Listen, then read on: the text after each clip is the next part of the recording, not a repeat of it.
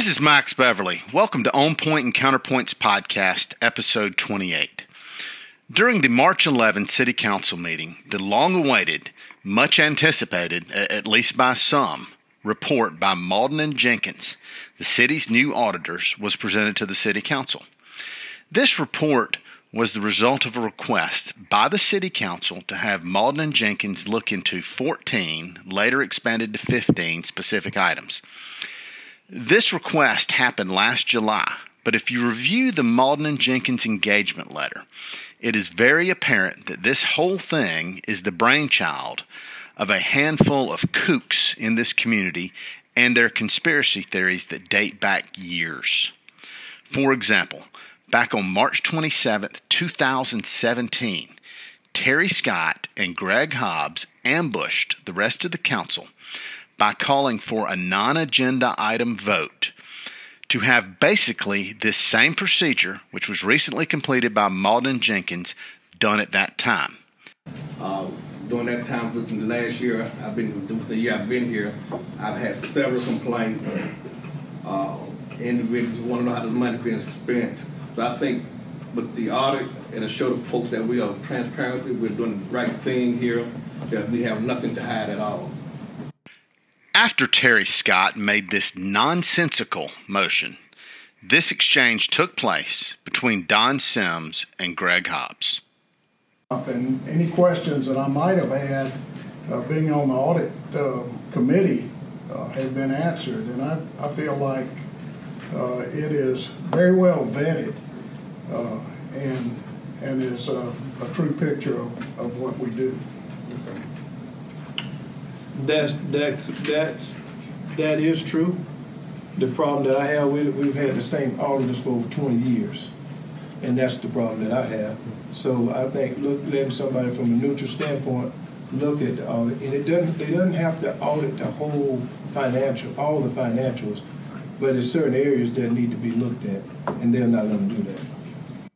Now, this motion by Terry Scott, seconded by Greg Hobbs, failed with 2 4, 3 against. Neither I nor the other two council members had any inkling this motion was going to be made, but it was very clear that Terry Scott was marching to the beat of Monty Lewis's drums when he made this motion, as Monty and his pack were at the meeting and were just giddy with anticipation. Now, fast forward to July of 18 and with the composition of the city council having changed, the cuckoos can finally get their special audit and uncover this vast conspiracy that they've yapped about for years. So, Mauldin and Jenkins carries out this list of special procedures over the next seven or eight months. And, and, and what happens? Just like Monty's been saying for years, the lid is lifted on mass corruption theft of city funds and all kind of inside dealings and unethical behavior is uncovered at last right? Um no. Sorry monty. Not exactly. This exchange between jay flowers and meredith lipsum of mauldin and jenkins pretty much summarizes the report would you uh, go through 14 items here 15 items are there any red flags that jumped out at you at all whatsoever? Anything that you would, having seen this subset of the whole, is there anything you, you would recommend that we dig deeper into because of concerns that you found? Not from these, these 15 items that we looked at. Um, You know, again, there could be things just on the periphery of what we looked at that. You you don't know that. But I don't know that. You randomly test, and that's, Exactly. that's the procedures, that, that's a normal course of business for, when you're auditing, you randomly test, and you have, you have a process on the front end of that that helps you randomly find items to se- select. So outside of, in the front end, you mentioned that you could- didn't have signed um, minutes for all the meetings, but that wasn't part of the procedure that was agreed upon. It's not required by law. So Correct. You didn't, but you did have minutes to review. Yes, They just weren't signed minutes at that point. correct. Okay. And as you went through the other things, um, you noted one exception on a contract that was not signed, but it wasn't needed to be signed. You noted one that was, a couple that were over, but they were, could be obviously accounted for in the normal course of business. Um, And through travel and credit card expense, all those sort of things, nothing stands out to you as being interesting beyond having completed the report and we can move on. Correct. Okay, thank you very much. Any other questions? I did. Thank you very much. Thank you, Mayor. So, after all these allegations, conspiracies, etc., that's it? The new auditors, hired by the new council to do a special procedures audit of a list probably written in large part by Monty and his buddies, and in effect, nothing? Time after time, most of the items on this list were reported as no exceptions were noted. That's a quote. Quote, no exceptions were noted, end quote, on the CPA firm's report to the city council. That's auditor speak for no problems were found. So this whole thing was a colossal waste of Thomasville's money and a huge waste of the city staff's time. Now, there were a handful of exceptions that were found, and I want to comment on a couple of those.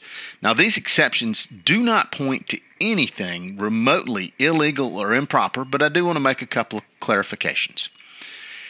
If all you ever heard about CNS and RoseNet, the city's telecoms, uh, was from the discussion of fund balances with the auditor during this March 11th meeting, you would probably have concerns about the city's investment in these enterprises. Um, this is what was said. So there's still, at June 30, 18, was an amount um, payable of $9.8 million. Um, this interfund payable is actually the result of a negative pooled cash amount. Um, as you all are probably aware, you all ma- uh, maintain pooled cash, where it's one account, but it's basically uh, are the funds for all are the bank accounts for all of the the funds of the city, but you maintain it all in one account, um, which is is normal in most governmental environments. Um, so basically, what that situation is is that the CNS funds portion of that one account is actually in the negative, meaning it's used it's used cash, I guess you could say, from other funds, and therefore that's where that due to other funds um, balance comes from. Then the discussion continued. From It election. says a CNS fund. Well, this, the, yeah, the CNS fund used money that belong to other funds, I guess would be a better way of It's the saying. cable network system. Right. Which belongs to SUGSA. Well, it's on your books. Okay, okay. So, I mean, it's on your books as a fund, okay. and it's got a, basically a liability, a due to other funds of the city of, you know, ten point three million dollars, meaning it used ten point three million dollars for something, you know, for operations or, wh- or what have you, that out of that pooled cash account that was technically not its cash. I'm not saying there's, I'm not saying there's anything wrong I with understand. Yeah, I the use of that. I'm just saying that at December thirty-first, two thousand seventeen, its portion of the city's entire pooled cash account was a negative negative ten million dollars. And, and in six months, it's been reduced by almost a half a million. Where, how, how did, where did, where did that four hundred seventy-three thousand dollars come from? More than likely, any funds that the CNS, any monies that the CNS fund took in were repaid to these other Okay. funds to the tune of four hundred and seventy-three thousand dollars. Okay. Have I, have I clarified that? I feel like. I have. That, that- that's, I don't want to get us bogged down. If I, I'll, I'll notify the manager and he can ask more questions. Okay. So I'm good. Thank you. Okay, that sounds concerning, right? It sounds like the city is in the hole by $10 million from the investment in the telecoms. First, let me explain what's being said about pooled cash. The city has more than two dozen what are called funds. Most of these funds are associated with a department like the electric department or the water department. Basically, each fund has to have its own set of books or its own set of financial records. Now, just because each fund have, has to have its own financial records does not mean that it has to have its own bank account. When you pay your city utility bill, all of it goes into the same account. The city doesn't take the electric part of your bill and put it into one account, the water part of your bill, put it into another account, and so on. Now, as the auditor described, CNS has a negative $10 million balance in the pooled cash reconciliation. What that means is that CNS has, over time, taken $10 million more out of the pooled cash account than it's put back into it. Again, that sounds very concerning, but it's not nearly that simple. When the decision was made approximately 20 years ago for the city to go into the telecom business, both as a potential profit center for the city, but more importantly, as I understand it, to keep Thomasville from falling behind other areas because of poor telecommunications. The investment was made with both external and internal debt, meaning that funds were borrowed both from banks and from other city departments, mostly, if not all, from the electric department.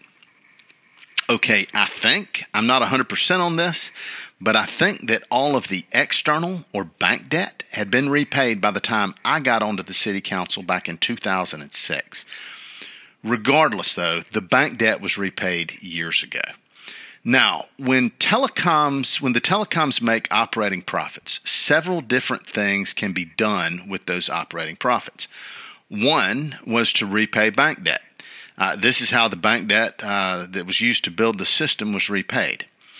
Another option is to repay internal debt. And yet another option would be to use those profits to pay for the general government functions of the city, such as police, fire, parks, etc., through what are called transfers, which I've discussed on um, previous episodes of this podcast. Now, from a financial and economic perspective, it's irrelevant which one of these decisions are made repay internal debt to another utility department or help pay for the general government. If internal debt was repaid to the electric department, the electric department would then just transfer a comparable amount to the general government. Um, this needs to be clear, though. This decision is, a, is not a cash event. Money is not moved from one account to another account based on this decision. Now, the telecoms have been very profitable for years. For several reasons, the city has directed more of the operating profits of the telecoms to directly funding the general government through transfers instead of retiring or repaying internal debt to other uh, utility funds. The biggest of these reasons, at least from my perspective, was the optics of having telecoms contributing directly to the general government because of a tax on municipally owned telecoms by the likes of Comcast and AT&T. I testified before several state senate and state house committees in an effort to keep these companies, which had spent thousands of dollars on campaign contributions to House and Senate members, from getting bills passed that would eliminate or cripple municipally owned telecoms. And, and, and being able to testify that profits from Thomasville's telecoms transferred to the general government made it possible to eliminate property taxes for Thomasville's government was, was very powerful. I don't have the budgets for the past few years at my fingertips, but based on my recollection, and it would be easy to fact check me on this, uh, transfers from the telecoms to the general government ha- have, have been around $2 million or more for years. These transfers easily exceed by multiples the aggregate amount of internal debt from the telecoms to the electric department. So, when you hear that Thomasville has lost $10 million on the telecoms, or some version of that, the person that is telling you this absolutely does not know what they are talking about. But as this whole special special procedures audit proves, conspiracy theories and, and the nuts behind them don't need facts. Let's be clear about this. The telecoms have been a fantastic investment for Thomasville for a variety of reasons, including financially. They have more than paid for themselves. Okay. Another item uh, that was brought up in the Mauldin and Jenkins report was the lack of council meeting minutes with the mayor's signature. This is something that our illustrious mayor has been carrying on about for quite a while. For example, in discussing this special procedures audit on September 19th of last year, Greg Hobbs said this. I need to point this out too. The other thing that's difficult about this situation is that they don't have the minutes, signed minutes to match up with any contracts. So it really ain't gonna make much difference, to be honest with you. Minutes from council meetings. Yes. From March of seventeen to now, you're gonna have signed minutes. Prior to that, there aren't any. So, they got them on a, got them on a drive, mm-hmm. but not a hard copy that's been signed. So we, I guess we need to stick to the ones that sign, I guess, because otherwise it's. I mean, yeah. So I, I'm asked, so the, if the minutes aren't signed, then, then they really don't Well, mean anything? Pretty I'm much, asking, it don't that's a mean question. anything, it's just that it's gonna be hard to know what was approved. Okay, as far okay, as- okay. Or it could just be that I they got didn't get signed, why didn't get Okay, signed, I don't have a clue. I was trying to understand. He must have really thought he had an issue to run with because he said this five days later. You know, and I think we're gonna, we're gonna run into another problem when she do pull those contracts, because as I said before, Ms. Sanders, you get a chance, would you check that out for us? If, if, if minutes were not mm. signed, what are we gonna do, even if if these contracts was approved, but you don't have them signed off on the minutes as to being approved, at that point, what are we gonna do? Now, Greg Hobbs must think there's something magical about his signature. I was mayor for four years, and I never once, ever signed meeting minutes. To my knowledge, none of my predecessors ever did either. Having the mayor sign minutes is absolutely not something that's required by the city charter, state law, or anything else. And, and furthermore, I think it's totally inappropriate for the mayor and the mayor only to be signing these minutes. And, and had I known this was happening while I was still on the, the council, I would have insisted that all, the whole council, signed them, uh, signed the minutes if anybody was going to sign them at all. These are not the mayor's minutes. They are the council's minutes. And the mayor has no more or less say about how those minutes read, and no more or no less responsibility for those minutes than any other council member. Okay, this goes back to allegations that Greg Hobbs made that the staff somehow changed the meeting minutes, and particularly with regard to his Dewey City triplex, which, incidentally, he's being sued over. Then enter the conspiracy theorists. If those sneaky staff would change those minutes, they'd change other ones. So the contracts that the council approved per the minutes, well, maybe the council really didn't approve them, or, or, or maybe somebody snuck in and changed the minutes and upped the amounts being paid um, from what the council had approved. Yeah, and, and, and that's right. I bet those sneaky scoundrels are stealing. Folks, this is comical. It would be virtually impossible for the staff, or anyone else for that matter, to slip alterations of meeting minutes by the council in a way which would not be easily detectable. Here's why. At least during my time on the council, the council members received by email and hard paper copy a draft of each meeting's minutes soon after the meeting, sometimes the night of the meeting. Occasionally, but very rarely, some modification was required after review by the city staff, by the city attorney, and by council members. Then, prior to the next meeting, council members received a package, uh, again, uh, by email and by paper hard copy, which contained the agenda, the last meeting's draft minutes, and other material relevant to the council meeting. At that next meeting, the council would then vote to approve the minutes contained in that packet, and the minutes would become official. Now, let's say somebody wanted to change those minutes and, and did, so that these new official minutes read differently from the ones that were approved by the city council.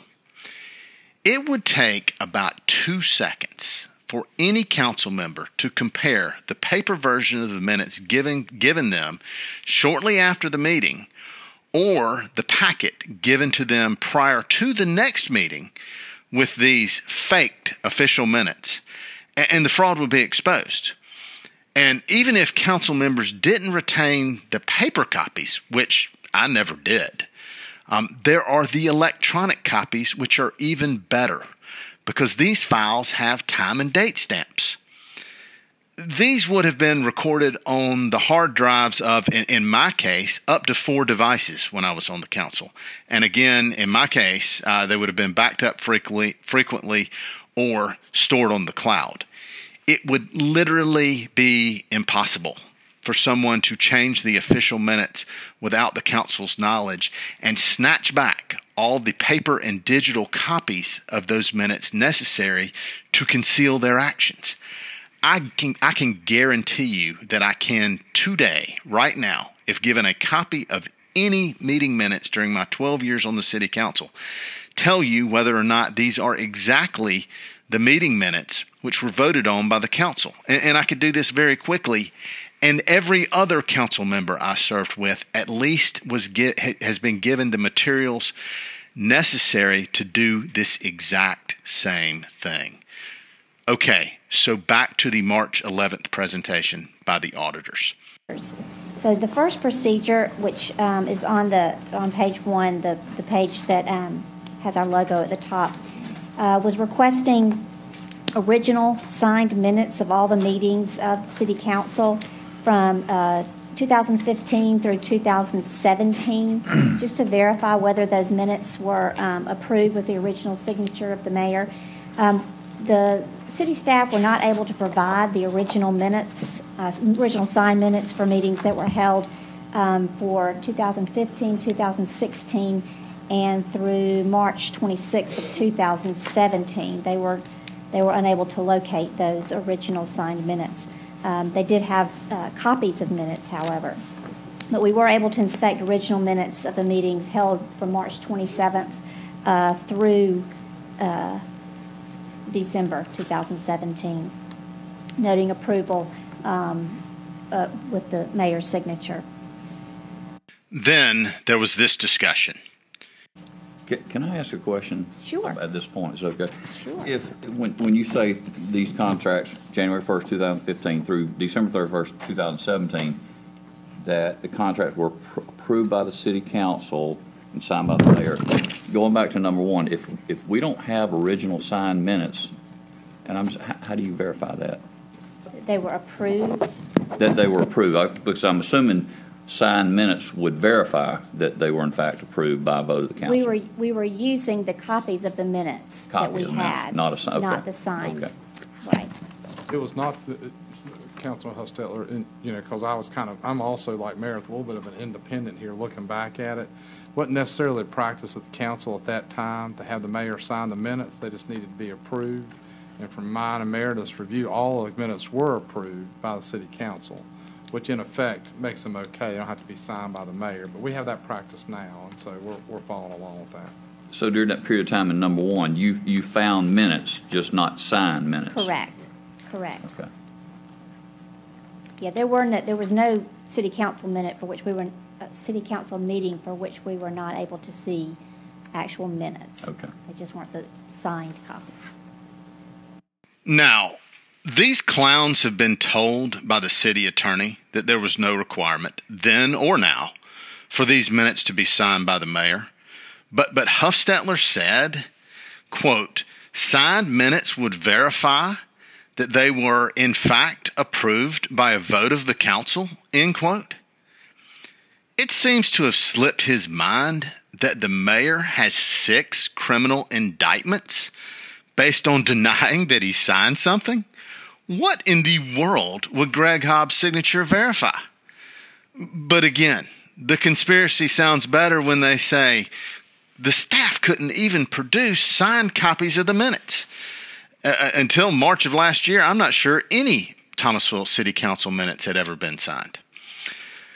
Okay, I thought Alan Carson, the new city manager, had been doing a pretty good job of, of reining in some of the ludicrous comments that council members had been making.